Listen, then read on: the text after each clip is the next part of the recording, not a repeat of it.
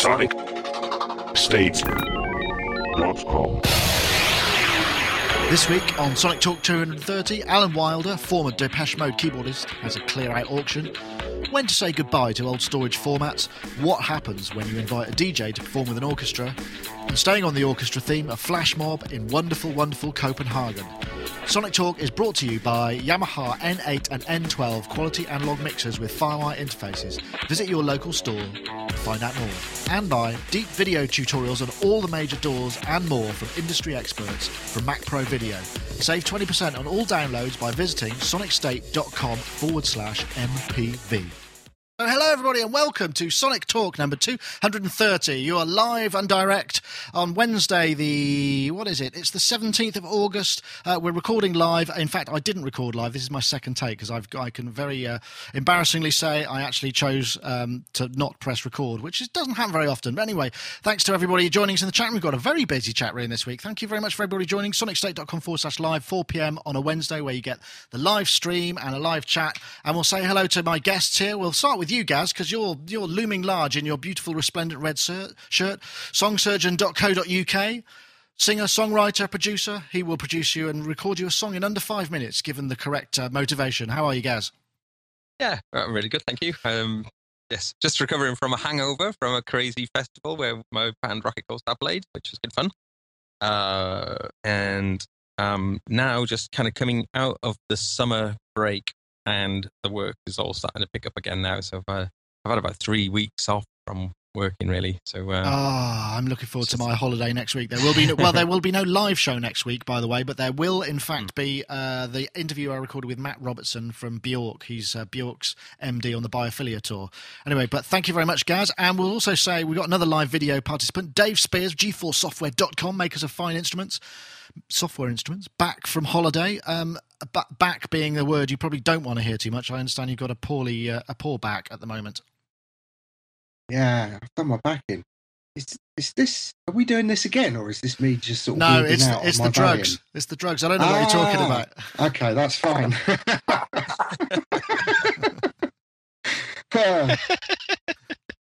So yes, no, uh, yes. All right. so Dave has been away for a couple of weeks, and uh, and you, I think you're, yeah. Well, we haven't seen you for a little while actually. So before the holiday, were you busy too? Probably getting all the things done you need to before, so you can get away, I guess. Yeah, no, it's been it's this week's just been like completely. uh, This week, this month has been completely strange and very bizarre and surreal, and yeah, a lot of work going on, a lot of weirdness going on. Um, yeah, I'll talk to you about that some other time, but Okay, well, welcome anyway, and I hope uh, I hope we uh, we can keep your mind off your ailments at least for the duration of the show. I'd just like to a word from my sponsors, Diazepam. Excellent. well, uh, uh, prescription, I might add, not black Yeah, market. it's for my back. The, the, the thing is, it's supposed to relax my muscles so that the muscles stay in the same place that the woman's manipulated them into, like the Ah. back woman. The back lady.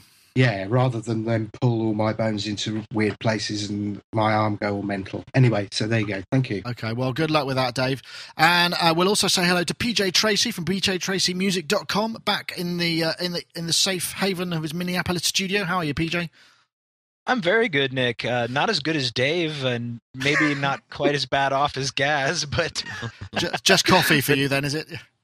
Yeah, just coffee this morning. But I've been very, very busy lately, and uh, it's uh, yeah, it's been a good, uh, good couple of weeks. Good, glad to hear it. And um, I, I did say PJ Tracy Music. I actually meant pj tracy PJTracySound.com, which is obviously your uh, current um, website, which is on Squarespace, right?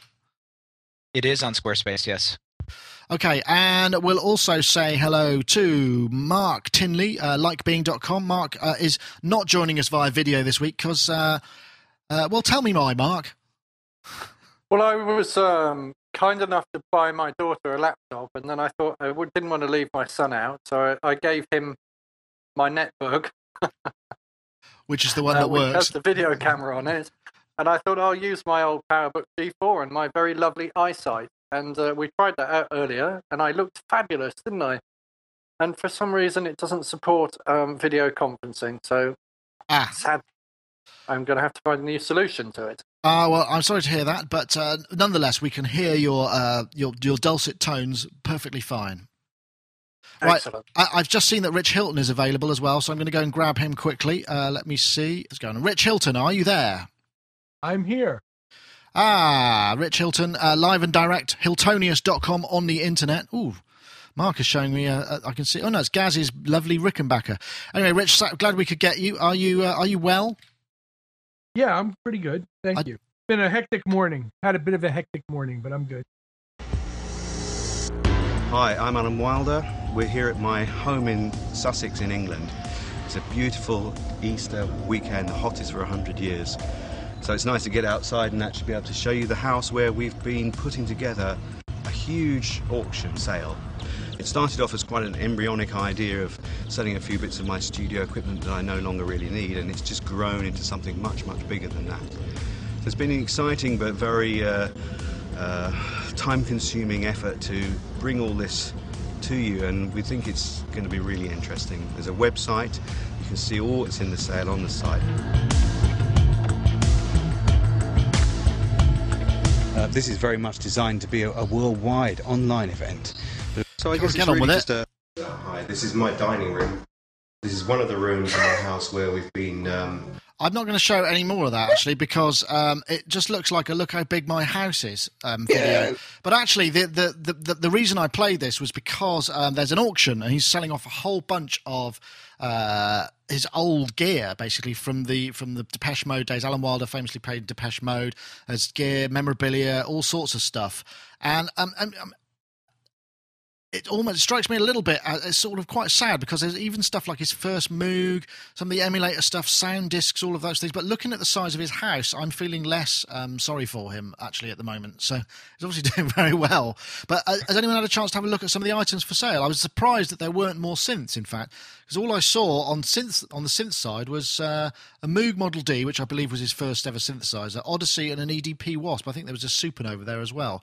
Um, but I'm not sure whether or not um, any of that stuff is kind of any no longer relevant because there's also a lot of other things like SRC-AT and uh, Sony PCM F1. Remember those? So I'm, I'm wondering whether this uh, this is sale is perhaps ten years too late. I don't know. What do you think? Hey, how you doing, Rich? I can see you in video. I'm good. What You're asking me about this stuff? I'm asking you about this stuff. Anything there you'd uh, you'd like to get I didn't look of? at his list. I didn't look at his list. I didn't see anything in the pictures that made me go, "Ooh, I got to have one of those." Um, That- I saw a couple of things that went by that I said, "I remember that." Didn't want one then. Um, I, you know me, I'm not that romantic about the fact that it's his. First of all, Depeche Mode meant next to nothing to me. But second of all, even if they did mean something to me, if it was Winwoods, it doesn't mean that much to me. Right. It's not like a guitar to me, it, and I don't know why that is. Because if you tell me it's you know Hendrix's guitar, that means something to me. But uh, I, I don't get romantic about synth. So this, I mean, yeah, it was a fun video, and I thought it was it's a nice idea, and I Yeah, I was just wondering. It looks like actually that one of the reasons he needs to uh, raise, raise all this money is to pay for the production of the video, which seemed to be uh, exceedingly highly uh, highly produced. Obviously, you know, pushing it and pushing. It. I don't know, Gaz. I, I mean, I mean, anybody is there?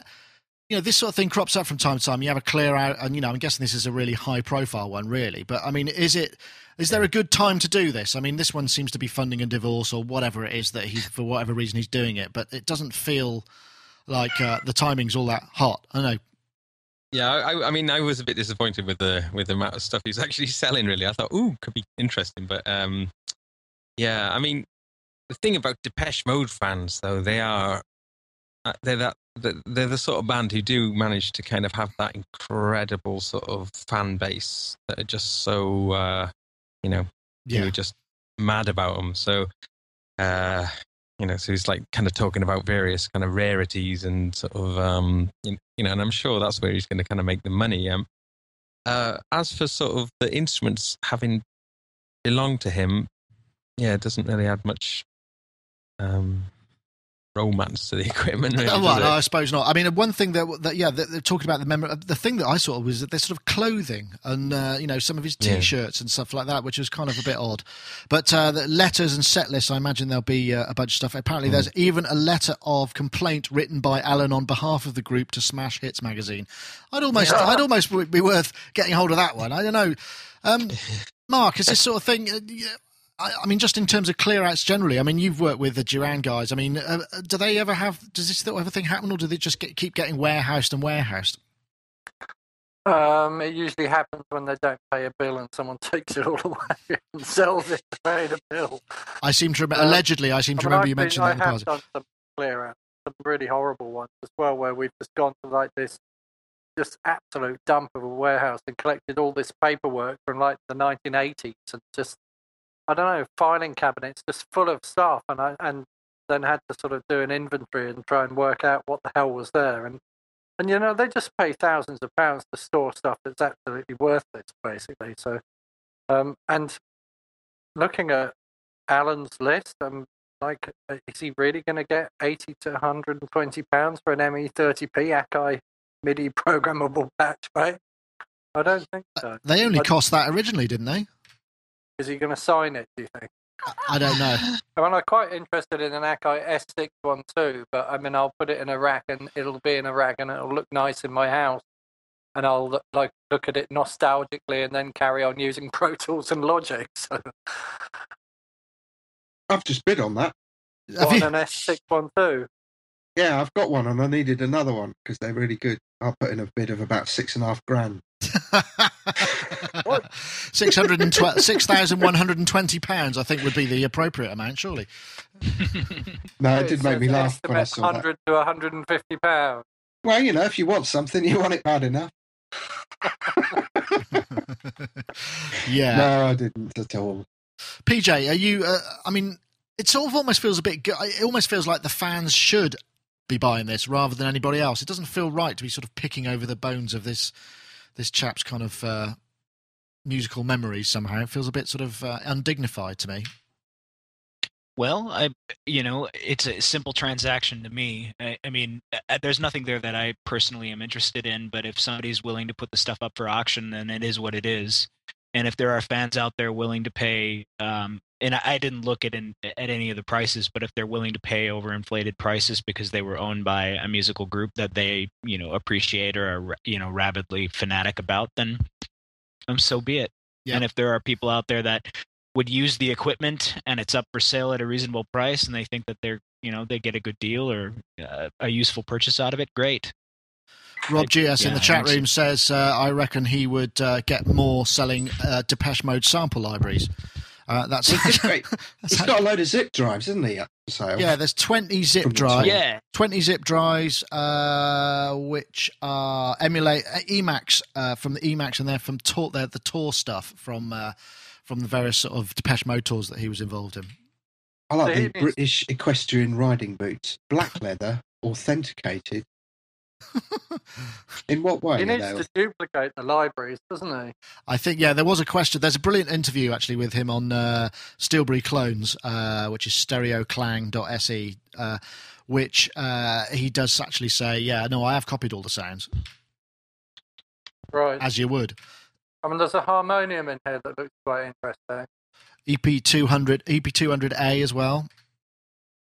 And then, I Oh, mean, yeah. obviously the Steinway piano, Steinway, if I said that right? Yeah, piano must be worth quite a lot of money, I would have thought. Akai P in the chat room says 10 megabytes of storage. Sweet, I could do one of mm-hmm. those. Is that the zip drives? They were, weren't they? I wouldn't know, 100 or something, but yeah. Yeah. I remember getting through reams and reams of those. I've still got a load project. somewhere. Yeah, I've Yeah, got. I think- I, I think we've got access to it. We've got like loads because there was the SCSI uh, one. Then there was a USB one. Well, there were all sorts of different versions of the uh, uh, the zip drive, weren't there, with Mm. different interfaces. God, what a mess that was.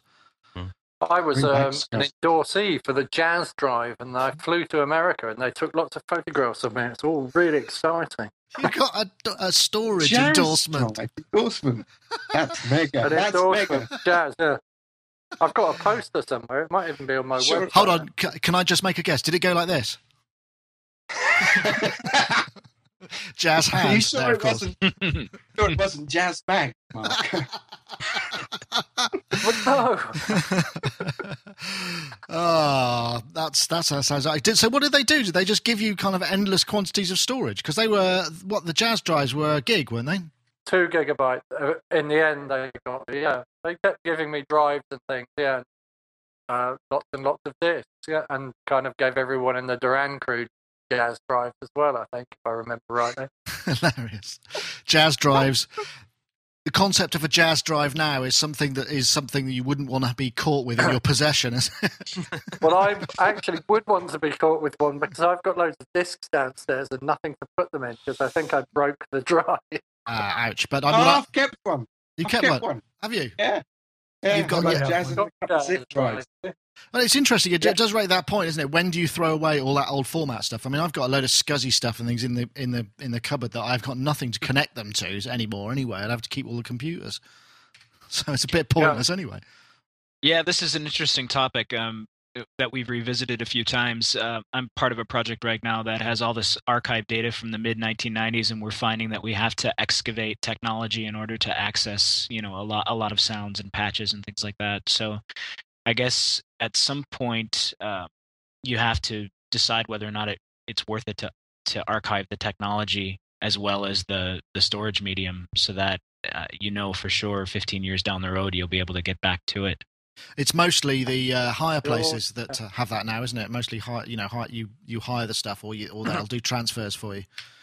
So you Yeah. how one generally gets to it because they keep a, like a, a golden version. I mean, you know, a Mac with SCSI on it. I can't imagine. There's the, I well, none, nothing. I it would mean, have to go right back to what G pre G, wouldn't it? Yeah, yeah. This yeah, is, nice. but this yeah, is why. pre G. I mean, this is, I mean, it seems insane for me to still have a PowerBook G4, but that's exactly why I've got it because any of the old Logic sessions I did prior to uh, version seven, uh, uh, anything. Sorry, none of the old ones will load into anything later than version seven.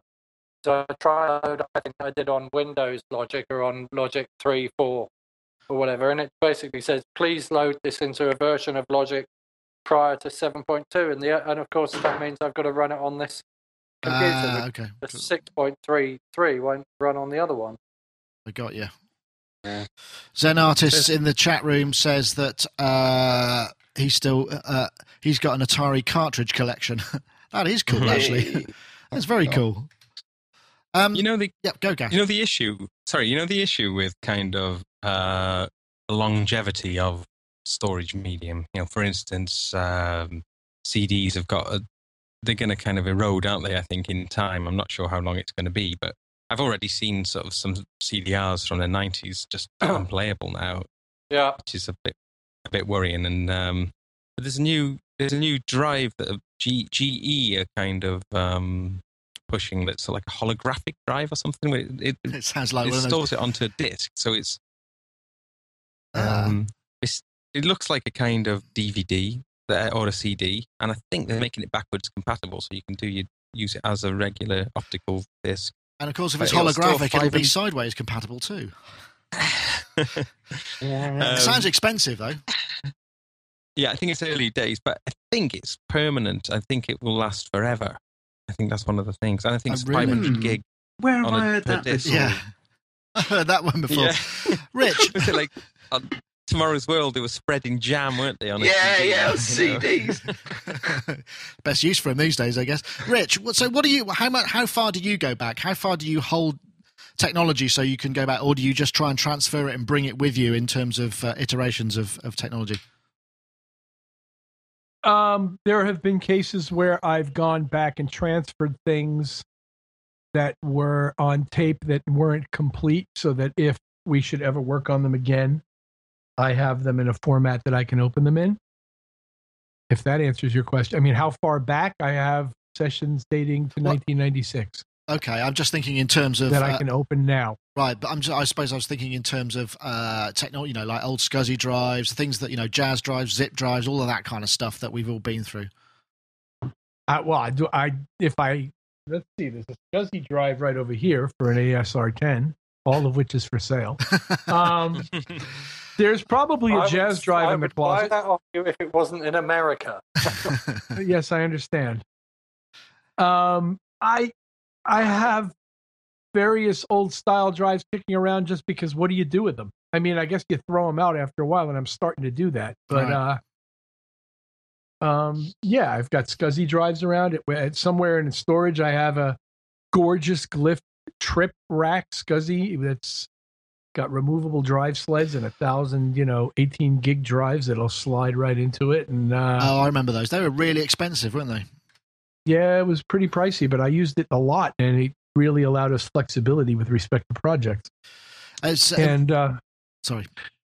I mean, you just going back, I still have floppy disks kicking around from you know that I can't load into anything. I mostly throw them out, but I have a huge book of uh, ASR 10 stuff for this thing, and I've got a yeah, um, I've got Kurzweil stuff. I've got I've got a lot of that crap kicking around that I'll never use.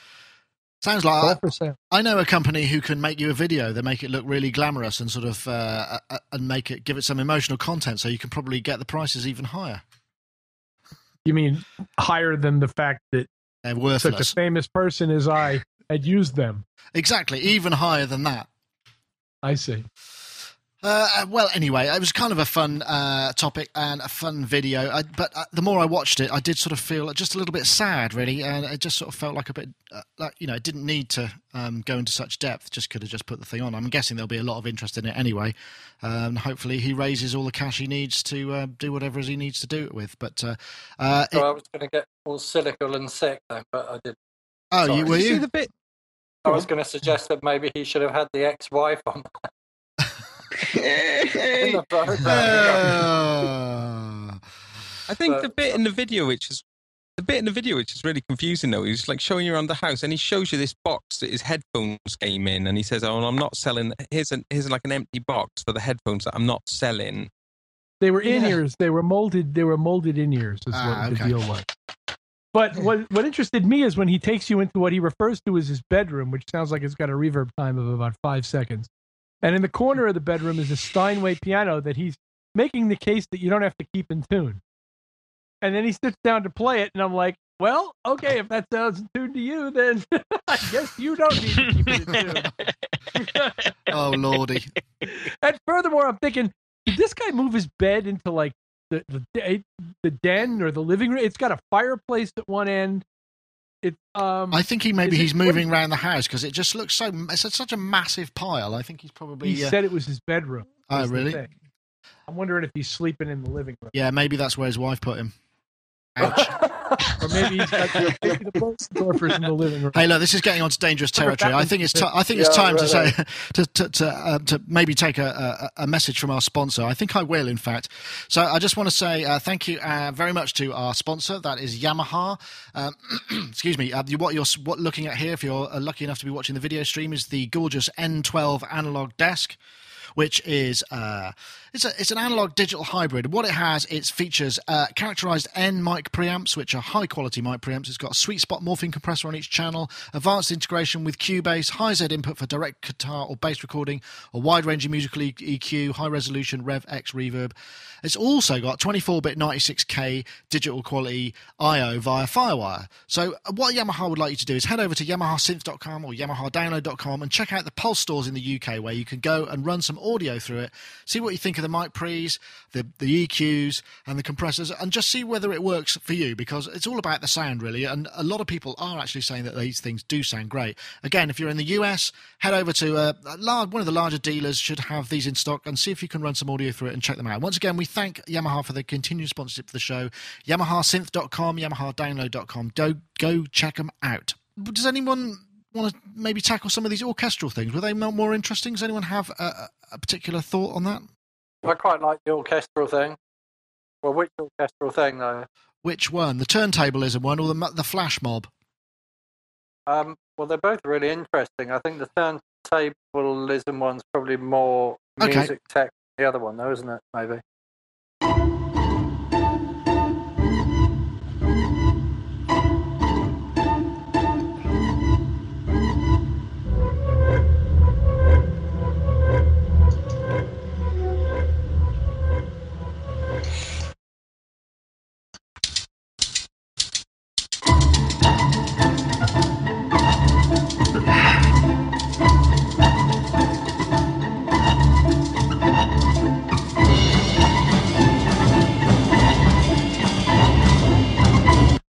Play it all. I mean, obviously, it took them a little bit of time to get into the uh, groove of that, but they, when they get going, it's actually quite interesting. And what that is is a chap called uh, what's his name? He's called DJ uh, Switch, and the the composer was Gabriel Prokofiev, and they've been working on that for a number of years. And they basically got together. Um, that's for the, that's the National Youth Orchestra, and that was for the proms. I think it was televised on August the sixth, so it might still be on the iPlayer if you're on the UK. But uh, I thought that's pretty cool. Actually, I really like the way he's obviously pressed up some white labels and used it as part of the uh, composition, and I just really thought that was a nifty bit of uh, melding of technologies. Anyone else uh, enjoy that as much as me? Um, yeah, I did really enjoy it, and I really like the, um, I really like the concept of putting that kind of technology in with an orchestra because orchestras are kind of, it's been a very set format for a very long time, hasn't it? So anybody that's kind of stretching the format of an orchestra, or it's like you know putting one new instrument into an orchestra as a soloist is really interesting uh, use of orchestra I'm not sure. I watched. I actually watched the whole thing on a BBC iPlayer because I wanted to see what the whole performance piece was like, and I'm not sure that I would have done that with an orchestra because I sort of think of orchestras as being more, um, I don't know, tuneful perhaps. I suppose maybe they're not actually. Maybe that was just my musical preference, but it was really interesting actually. Yeah, no, I I, th- I think that d- definitely worked very nicely actually. And there, there's another topic which we might well come on to. If, has anyone got anything to add to that, or because we, we could go on to directly onto the other topic, which is also sort of orchestra based, um, which is which which uh, was really thrilling to me as well. Anybody got anything to add? I only just um, I've just been um, play. I've just got that DJ app. Sorry to bring in apps and iPhones in, but that DJ app, for DJAY, it's only like fifty nine pence or something. It's fantastic. I don't know if you know about it, but you, Is it Yeah, two you you Yeah. put your songs into it. You can fully scratch it. So you can, yeah, but you can do really. It's so responsive, and I was kind of um, playing around with some classical music, funnily enough, um, scratching away on it. So it was funny when you sent this. I was thinking, oh, I've just been playing around with that idea. Um, I know. I'd, I'd like. I'd like to try that. Actually, I was trying to do it because when I did the review of the Studio Doc, I, I'm pretty sure when I saw it for the hmm. iPad, it was something like 13 quid, and I just thought there were three or four apps I wanted to download to demonstrate the iO Dock, hmm. and I thought I don't really want to spend 50 quid on apps just to demonstrate. it. So it, I, it passed me by. Maybe the hmm. iPhone one is a bit. Uh, Oh yeah, the iPhone one's more expensive, definitely. iPad one is more expensive.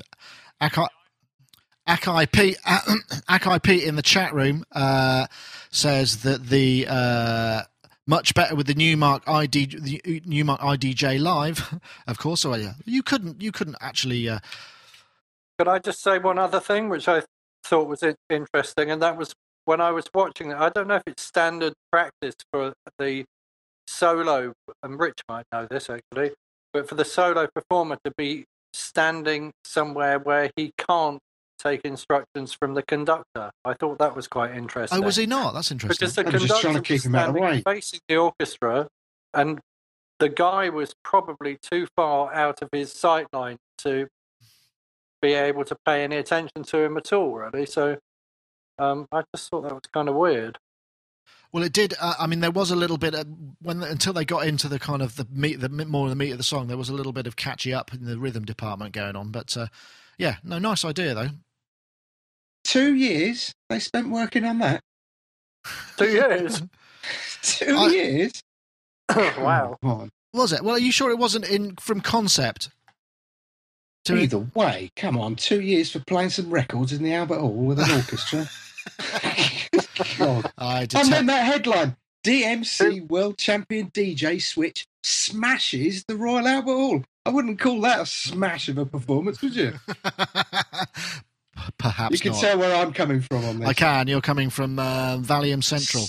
Yes, Surly Central. let me see. Um, while we're on the subject of orchestras, uh, let me see if I can actually find the next t- next piece here, which was uh, this was great. I love this.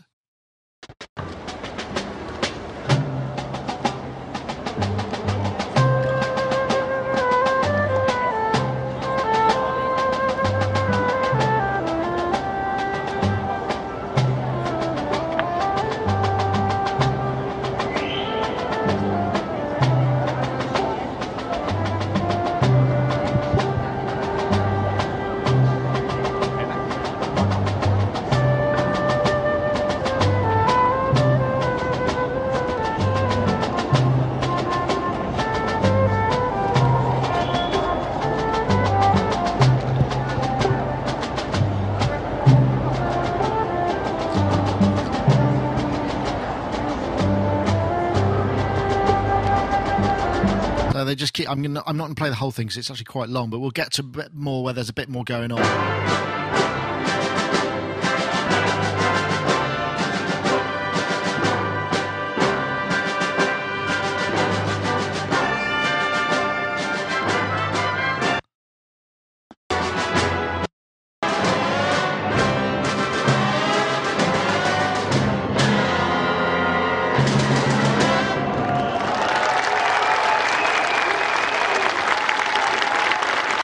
Was awesome. That was the sort of flash, flash mob uh, of the. Um, oh, let me see. Hold on. It was the uh, Copenhagen, the Copenhagen Philharmonic uh, at the- at the Copenhagen Central Station, May the second, two thousand and one, playing uh, Ravel's Bolero.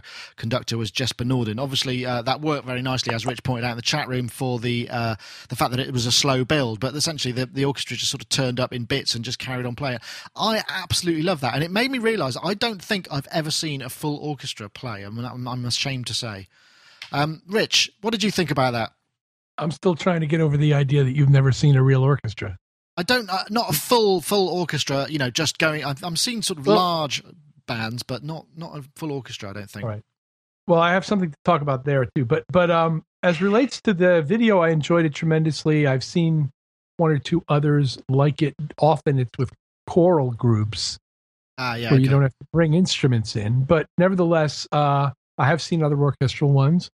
I love the idea that you just happen to be in the mall or the train station and a whole orchestra breaks out out of nowhere. I just, I love that stuff. That really is appealing and exciting to me. And it's just a really cool life experience. And one time I was in Amsterdam and we were on a public sort of square that was marked between buildings and the rail line and everything. And a bunch of guys with brooms just all of a sudden mallet instruments appeared and these guys with brooms started dancing and tapping with the brooms kind of like stomp a little Oh, bit. Yeah. and the next thing you know this huge performance piece is broken out with like 20 or 25 people out of nowhere very much like the sort of orchestral thing. Like you couldn't see it coming unless you'd been looking for it and knew it was coming. And it was really like incredibly entertaining and i love that stuff. And then getting back to you not ever having seen an orchestra um, i once during the course of making a movie with an engineer who is a wonderful engineer. But it occurred to me along the way, because I was struggling to get the orchestral sound I was after, that he had never seen a real orchestra in a proper concert hall. And so we arranged to get tickets to see the LA Philharmonic downtown, and uh, we went. And uh, the next day, everything sounded better well, because he I- got what it is, what how it lays out, and what it sounds like, and it all made sense to him at that point. And uh, I would recommend it highly, Nick. I, I, think no, I it's of should. life experiences there is.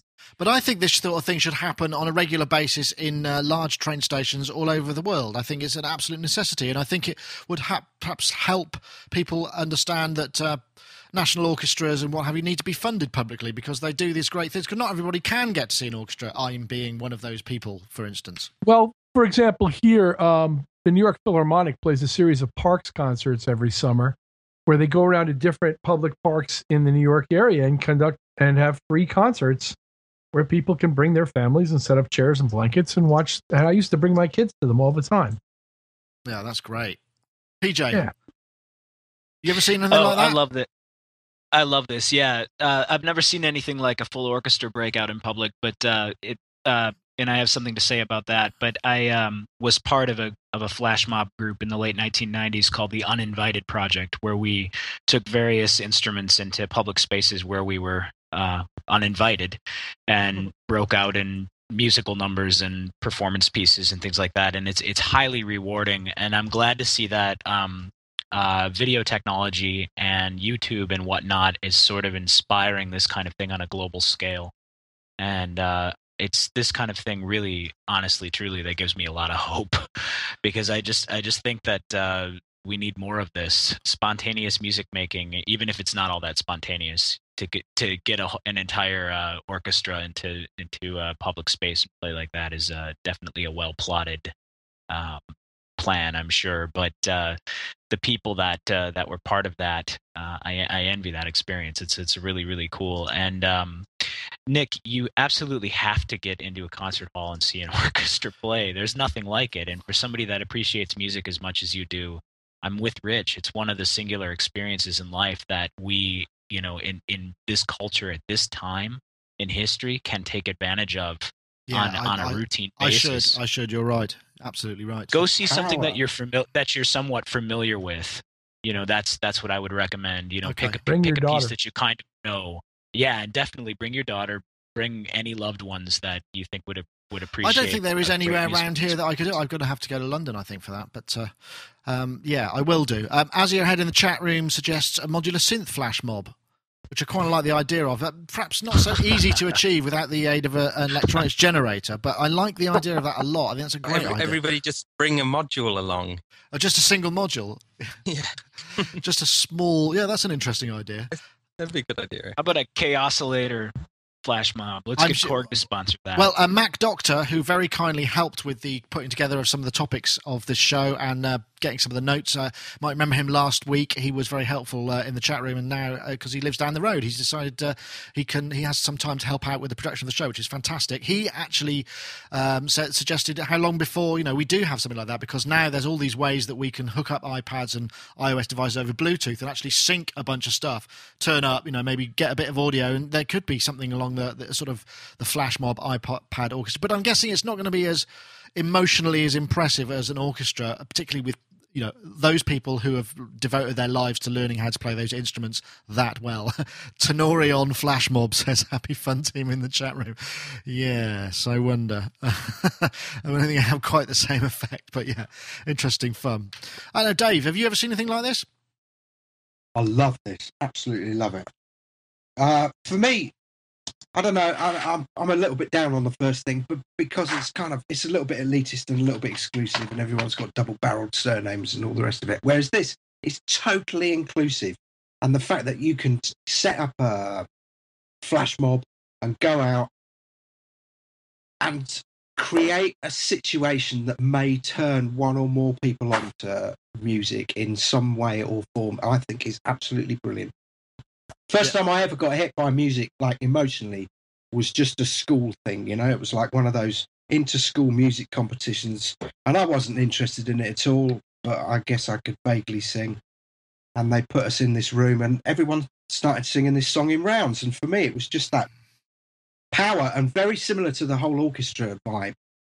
That for me, it's the power of the orchestra, and there's nothing like that. There really isn't. And for me, this was a kind of very similar vibe, but for for the masses, Hmm. and I loved it. Yeah, absolutely loved it. Yeah, I mean, singing in a group is if it's not something you've experienced often or perhaps in school, it's very. Uh, it is a very powerful. It's a. It's a. It's a primal and um, you know.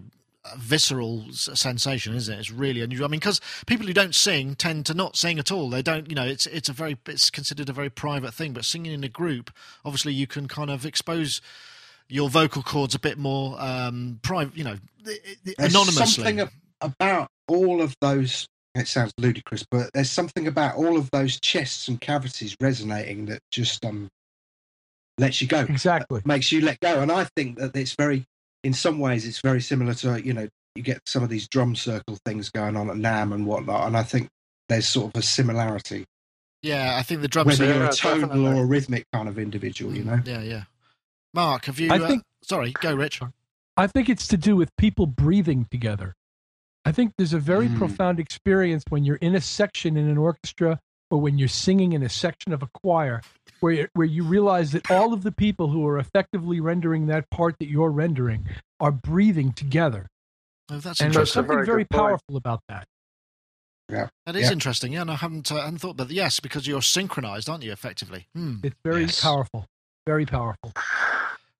So I absolutely love this as well. I think it's brilliant. I really like the way that they kind of turned up bit by bit, and as people started started to work out what was happening, people were sitting down and watching it, sort of sitting around, and then they kind of reached this crescendo, and then they just dispersed in all different directions. People just put their instruments away and just walked off to wherever they were going before, you know, or whatever. It looked like that, like they kind of just dissolved back into you know the general crowd and there's one woman at the end of that um YouTube video who's standing looking utterly bewildered because she has arrived and there's been this big orchestral thing happening and then the people just kind of it's almost like they disappear into the ether and she's left there standing in this empty train station kind of looking around looking really bewildered What just really happened like there? that. Uh, interestingly, in the chat, um, uh, in the chat room says you try and stagger breathing in brass sections, which I didn't know. Actually, I suppose you would do for to, for consistency of tone. Uh, my first experience of an orchestra was free actually, and um, it was at the end of 1988. Uh, apart from playing in one at school, actually, but this was like going to see one. Um, we we the rave scene was going a bit awry, and the police were sort of cl- clamping down on it and stopping people from going to various different places, and they closed down um, Trip and Shoom, I think. Was it or was it Spectrum? And um, so we decided that we were going to go and sort of experiment with some other experiences while under the influence. And uh, we went to the Hundred Club to go and see some jazz. That was quite interesting. And then my friend suggested that we go to the South Bank and wait for the interval. And at the interval, everyone comes out and has their cup of tea or whatever. And then you just sneak back in at the end, in you know, in the middle of the interval. Um, surreptitiously find yourself a seat and sort of sit and experience the second half of the orchestra. But I was so off my head that I was sitting there going, "Wow!" And going, but I was so That's quite- unbelievably overpowering. That's quite funny. like, oh, what's this? I, that reminds me of a short story I once read of a guy who tracked down. Um, he was a serial killer, and he killed people because he found that they were in the audience of classic recordings and had coughed and sneezed or something at key points, and he tracked he tracked them all down one by one and sort of knocked them off, and you know Oh his God. retribution for, for for for making a noise in these recordings, which I thought it was quite funny. Hope you doesn't find me then. I must I must say actually I have remembered one instance I completely forgot about this but that's because maybe it was outside and I have seen orchestra a couple of times and twice once was the three tenors played in front of the uh, the um, uh, in the park basically in Bath and that was amazing because they were doing all the full operatic Pav- you know it's Pavarotti and you know I forget all the other ones but the three tenors I've, there's not three anymore because I think one of them's dead but uh, that was really good. But it was outside, and it was the BBC uh, Philharmonic Orchestra, and they are really good actually. And uh, that was pretty good. And another one I think I saw at WOMAD, but it's not the same. I think perhaps Rich as being inside a building and feeling the space resonate in the same way. I mean, outside is good, but I think inside's got to probably top it. Yeah.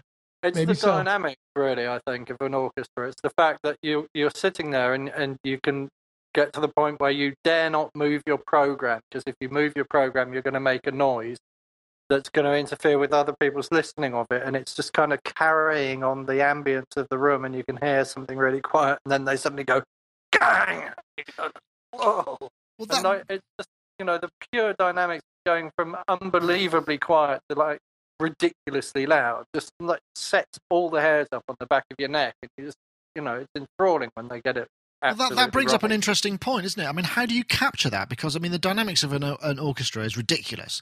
Whereas, you know, if you're recording strings or whatever for CD or vinyl or whatever, you know, where you know, uh, Deutsche Grammophon being one of the sort of classic. Uh, examples of people who who were specialized in recording orchestral stuff how do you you know compress that dynamic range so that it's still acceptable it must be quite a tricky to com- you, you have to compress it in a way that's sympathetic to the way that your ears compress stuff because although your ears can capture a range from sort of like unbelievably quiet to unbelievably loud when something goes loud your your natural your brain naturally compresses that information and makes electronics will capture a broader uh, kind of volume change so you need Hmm. to compress it back down into in with a sympathetic kind of compressor that makes it sound the same way that your ear would sound Do you think there's a lot of manual riding going on there? I mean, I've never done this. Rich, have you ever had to record, you know, the orchestral stuff that has that massive dynamic range and kind of present it in a in a recorded way? Have you ever had to?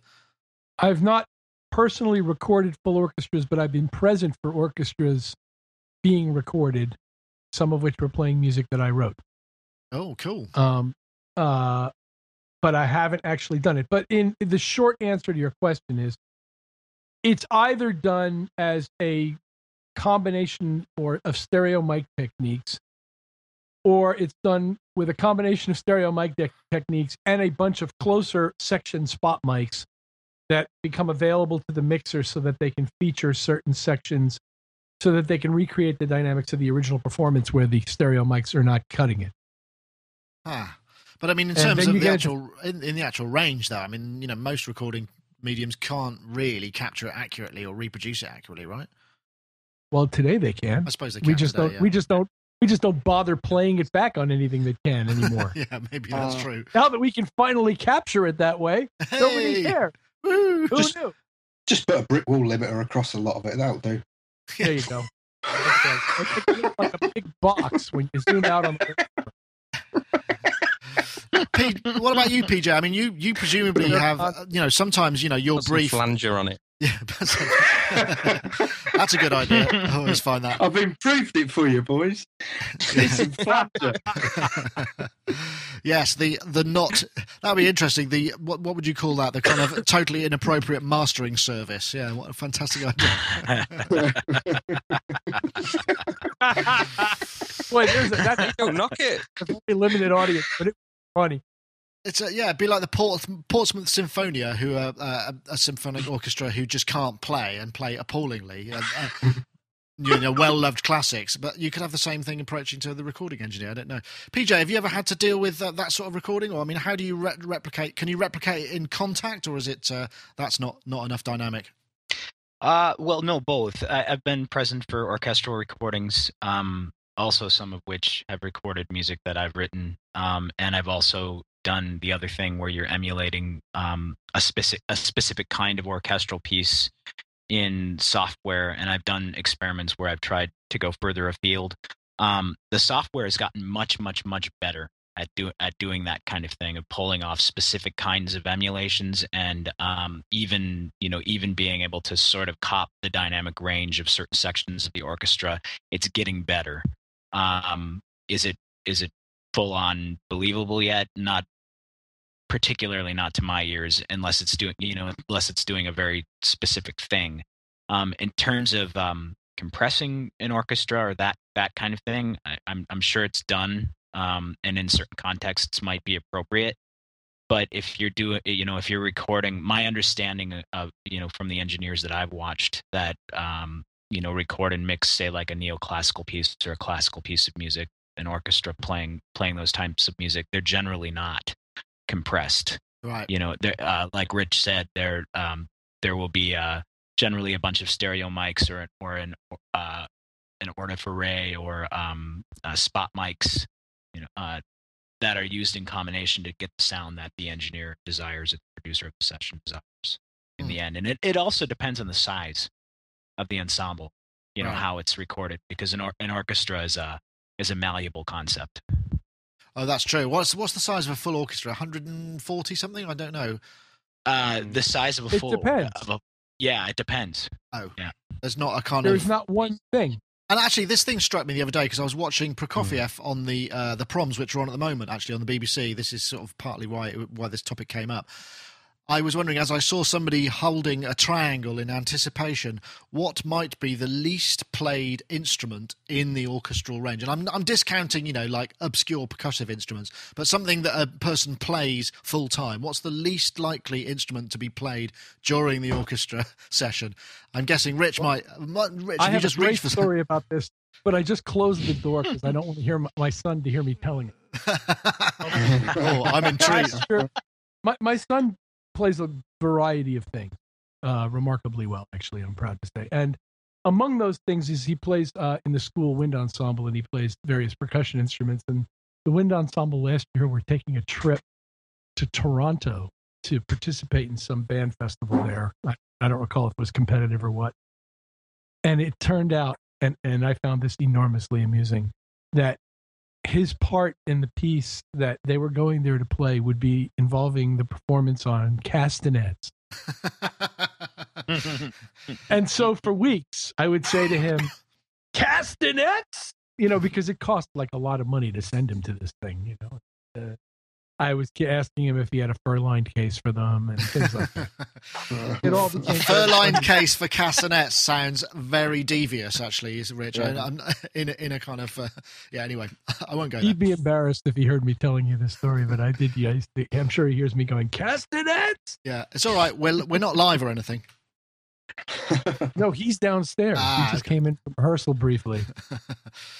yeah, I wonder what. There's, Uh, there are some uh, pieces, uh, some 20th century pieces that require specific kinds of gongs, and in some cases treated in certain ways. So that would be obscure percussion. But uh, that is pretty obscure.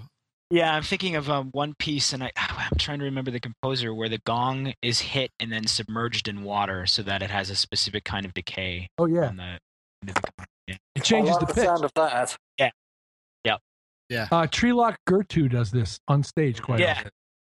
Yep. Right. Wow. Mark Tree, especially when you sellotape it up. Casta- I found some. Um, if we're going, can we? If we're going back onto sound and off orchestra completely, why, why ever not? I was recording some sounds the other day, and I found these five foot cardboard tubes, five foot long cardboard tubes, about four inches in diameter. And I was using binaural headphones, and I thought, I wonder what would happen if I put those tubes on my ears. So I was walking down the street with these huge, long five foot tubes clamped on my ears, or held on my ear, um, recording the sound, which was really interesting. It makes this kind of and these cars come past in sort of binaural kind of cardboard tube. And then um and then I was windmilling down the street, spinning kind of round and getting this kind of Doppler. Did you film it, Mark? Did you? Did Eh? someone film this? Did someone Claudia's film this? daughter stuck it on uh, stuck it on my Facebook page, I think. I We'll haven't to actually we'll have to have a look at that. I, I need to I need to hear that. Gaz, I know you were just go going on my Facebook page or her Claudia Tinley. Okay. is. I, I, Gaz, you were you were just going to come in there, so I didn't want to. Um, l- I Um, wanted you to give you a chance there. Well, I was just thinking about a recent large scale recording that I worked on, which was a choir, 120 piece choir, which was Wow. um, that's quite an interesting thing. And sort of uh, so the way uh, the way that we recorded it was um, uh, this is in a big cathedral as well, so it's a big big space. Um, and we put up various stereo pairs in different areas because we had plenty of channels, so we could we could do this. Um, but unquestionably, the mid and sides array that I had at the front of it was the most uh, was great actually. And once I tried flying in some other kind of mics and stuff, it sort of seemed to kind of affect it in a negative way. So just went with the mid and sides, you know, like um, the mid and sides sound, which is brilliant because I don't know if you know much about mid and sides recording, but uh, the thing I get from it is a really great sense of immersion in the sound of the mid and sides. So um, What did you What did you what- use for that setup? Just out of interest. uh, I was using a Universal Audio preamp, uh, which is called DCS, which is my, my favorite thing, um, which has got a Mid and Sides decoder built into it, which is handy. Uh, I was using 414s as the kind of, um, as the mics, uh, and I know that a lot of orchestral recordings are in the Mid and Sides kind of way, and uh, you know I, that's definitely for me anyway. And with that recording, the Mid and Sides technique. Uh, was great. I mean, I don't know whether to explain Midland No, Oh no, do just uh, just briefly. Just how do you how do you set it up? Okay, what Mid and Sides is, is is like you've got like a, a microphone facing forwards, um, in like an omni mode, Yeah. um, and then you've got another microphone sort of as close to it as you can, uh, angled with a figure of eight, but with a figure of eight sort of perpendicular to the to the forward facing omni. Right. and then you take the two signals and you have to sort of um, do like a kind of phase thing where I'm going to come unstuck a bit now explaining this. Uh, and it, sorry. gi- it gives you a stereo image, right? y- yes, but, but the way it does that is that it kind of creates, if you haven't got a decoder to do it, it's a little bit fiddly. You have to sort of create, Well, Uh, it's a put one bit like channel. the, the surround sound stereo. So one of the microphone makes a hole in the middle of the side. If yes, that makes sense. So by And you flip- reversing the phase, the it reverse cancels phase. out the middle from the Yeah. other channel. So it cre- so you create the sides in one chan- in one channel and the middle in the other one. that's so right. Only then really- recom- Yeah, ah, okay. And how do you and then recom- recombine it. Oh, interesting. I still don't understand how it works with two mics, two mono mics uh, that are facing, you know, that aren't left and right. Yeah. But anyway, I like to try it out. There's lots of different techniques, isn't there? Mic techniques for for doing uh, as ball and biscuit. What's the ball and biscuit? There's another method, isn't there? The Blum Blumlein pair. Blumlein There's all these kind yeah. of interesting ways of uh, recording stereo pairs that we haven't. Uh, I, I I have absolutely no idea how they work, and I should probably investigate a little more. If only I had some decent mics and a point to using it. Yeah, but uh, yeah, definitely. I mean, I, it's only I've only fairly recently started recording things in middle and sides, and um, and I know some people have been quite sort of evangelical about it, and uh, this was a really interesting recording project for me to do because I've become a bit evangelical about it as well since doing it because it really just it. I think it's the emotional. You know, you could talk about the kind of technical sides of it, but for me, it was like the the emotional involvement that the middle and sides was giving me in the music, rather than necessarily getting into the. Do you think that's because it sounds that it's the closest to what you hear in your head? I mean, is it that? Is it possibly that? Yeah, it could be. I think it's just because you get a very good central image, um, like an AB, like a spaced AB pair is always going to have a slight sag in the middle because the, you know, they're going to be picking up less of a sort of central image and you know more. So you'd use AB if you wanted a nice sort of nice stereo spread, but I think with the middle and sides you just get a really nice solid middle of it, which I think is it, I Right. think it almost it almost gives it like that mono sort of feeling, but you know, but then you've But uh, still got the stereo aspect of it as well. It's brilliant. It's brilliant. You have to try it. Yeah, I agree. So, I Gaz- agree with uh, with Gaz that that uh, that uh, ORTF array or middle side array gives this really really kind of uncanny three dimensional a- aspect to the music in a stereo field, and it's it's just it's re- it's really cool. And and I'm sorry I, I interrupted Rich, so I'll let Rich get back to it. But I had a, a follow up question. I just wanted to know if anybody had tr- tried any of the new multi-channel microphones that are available. Like um, Sanken, I know makes a five-channel mic. No, no, I haven't. Okay. I, I was going to ask Gaz if is that cent- that center the central mic is in Omni and not cardioid in your setup. It can be either, really. Um, I've, yeah, I mean, uh, I've no, actually, when I think about it, I had it in cardioid, but when I was, um, I, I was recommended that you do it in Omni, though. Um, Well, the traditional way is cardioid, and I think it might Hmm. be interesting to hear it as an Omni, and that's why I was asking. yeah, no, it wasn't Omni. Sorry, it was cardioid. My mistake. Yeah, okay, very good. Hmm. Thank you. And I wonder what the difference would be because I mean, Omni would obviously pick up more of the ambience away from the uh, from the, the, the, the signal source, right? Right, but that's what you've got your side-facing figure of eight mic doing. Okay. So that and the idea of the central mic is to fill in the center and give you sort of the the sort of the meat of the sound in the middle there. Interesting, interesting. Uh, I should obviously just at this point, I'd like to say um, uh, also a thank you to our other sponsor. We're offering us a special deal on the downloads from MacProVideo.com. MacPro Video, of course, are the people that bring you lots and lots of audio. Uh, DAW uh, related tutorials uh, browse you can view it via the web um, here we go. There's audio, video, graphics, Ableton Live, audio plugins, Cubase, GarageBand, a whole ton, hours and hours and hours of this stuff, and it goes as deep as you like on many different levels. So, uh, well worth a check out. And if you are thinking about getting some YouTube tutorials, uh, please visit sonicstate.com forward slash MPV, and you'll get an, a 20% download discount on anything that you download for them. So uh, we want to thank them for giving us this access to get, passing on a discount to you. That's 20 save 20% on Mac Pro Video tutorials, sonicstate.com forward slash MPV. Can I please, please, please? Can you do me a favor? It'd be. I would love this. Um, can you play a link out so we can all hear it? If it's like a YouTube link, I think so, yeah, if there's enough um, It's- bandwidth. I just post the thing in the chat room. The um, it's just just what we're talking about orchestral recording. We could just play that. That would be re- just just a few minutes, a few moments of it, rather. Let's see if I can just get that to be central. It may be a problem with the, just the bandwidth that we've got. So.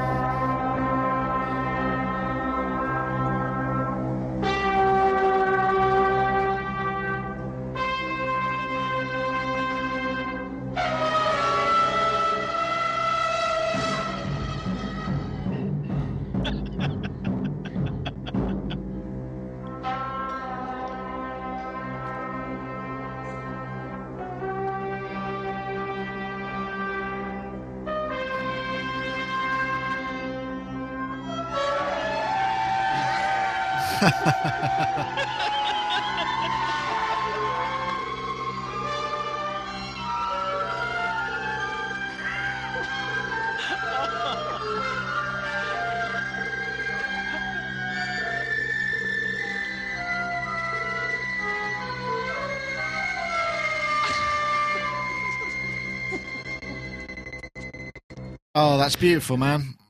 Wow. Strauss is doing backflips in his grave. We took that and we put that into Melodyne DNA, Yeah. and it made no difference whatsoever. It sounded like they were having a really, really nice time with that. I'd like to have been playing on that session. I wish we could do that sort of stuff. Uh, yes, that does sound a bit like the Portsmouth, Portsmouth Sinfonia. Similar sort of principle, which is, uh, but Portsmouth Sinfonia does it on purpose. I'm not sure that that was necessarily the same uh, principle behind that particular one. But thanks very much for that, Gaz. And I suppose that is a good time to um, to perhaps say thank you very much to the um, to to to our panelists um, and all their contributions. So we'll say thank you very much to uh, we'll say Dave Spiers there. We'll let you go quick because I can see you're sort of. You can't get comfortable. I can. I know how you feel. Dave Spiers, GForceSoftware.com, uh, struggling with a bad back, and uh, you're looking a little bit more distracted now that you've. That, that looked like it might have cheered you up. Thanks for joining us, though, Dave. Thank you. Very good fun. Yes. Yes. And uh, while you're there, Gaz, uh, Gaz Williams, songsurgeon.co.uk. Thanks for joining us too. Thanks for sending us that. That was the Portsmouth Symphony, the Portsmouth Swedish Child Orchestra. Sorry, uh, thank you very much for that. It's great. Have you recorded any sessions like that yourself? Uh, no, but I, well, I, I did. Uh, this guy playing at a birthday party played. Uh, he was like a really old man. He was like the granddad of the guy whose birthday it was. He was kind of in mid eighties. Was, and uh, he learned to play um, uh, New York, New York, along with a backing track. Um, and unfortunately, I didn't record it, but it was the funniest thing I have ever heard. And everyone was far, the best thing about it was everyone was far too polite in the audience to, um, you know, to, to, to do anything about it. This old fella's playing this uh, saxophone thing, but it was the most. Oh, it was the most beautiful thing I've ever seen. I think. well, thanks very much for sharing that, Gaz. And also, we'll say thank you to PJ Tracy from pjtracysound.com, musician, composer, studio owner. Thank you very much, PJ, for joining us this week. Oh, thank you. It was a great amount of fun, and I think whoever uh, whoever owns the rights to Stanley Kubrick's 2001: A Space Odyssey should consider a redo. Yeah, redub. And uh, yeah, definitely, and they should. Uh, they know where to go. Oh, I'm gonna do that for now. I think. we'll just do a quick turn. and also, thanks to Mark Tinley, likebeing.com. Thanks for joining us. I'm sorry we couldn't get your video working, but we'll work on it for another time. Thank you very much, Mark. Oh, well, I'm feeling slightly guilty because I'm now wondering whether or not when we were testing your video at the beginning of the, or just prior to the show, that if I'm sitting there going, oh no, Nick, that's not quite working over here for me, and I'm on a PowerBook G4, It's- that maybe I'm was giving you. you a false, um, False test. It's word? you, not me. yes. But anyway, I've got other computers. I'll I'm sure I we can work just something out. All thought well, that thank was you. the best camera, so um, I'll, is a great I'll camera. Use a crap camera on a better computer. How about that? That would be the answer. You never said goodbye to me, but that's okay. Oh, Nick. Rich, I'm sorry. oh, God. Rich. I, this bit, anyway, Bye, Nick. I, will do it now. I'll do it now. I can't believe that. No, it's all right. I was rather enjoying it. So and what while you... you? were and while you were signing off, I was kissing people goodbye and waving and stuff into the video. It was fun. And remember, folks, Yeah. there's no show next week. Next week we'll be running the interview that I sh- uh, uh, recorded with Matt Robertson, who is Bjork's musical director on the Biophilia tour. Does lots of orchestration as well. Works with David Arnold. Works with uh, lots of different people. Marius de Vries. Uh, very interesting fellow, in fact. Um, so once again, that was Sonic Talk number 230. Thank you very much for joining us. Uh, again, no live show next week, uh, so we'll see you the week after. Um, that's a wrap. Thank you very much.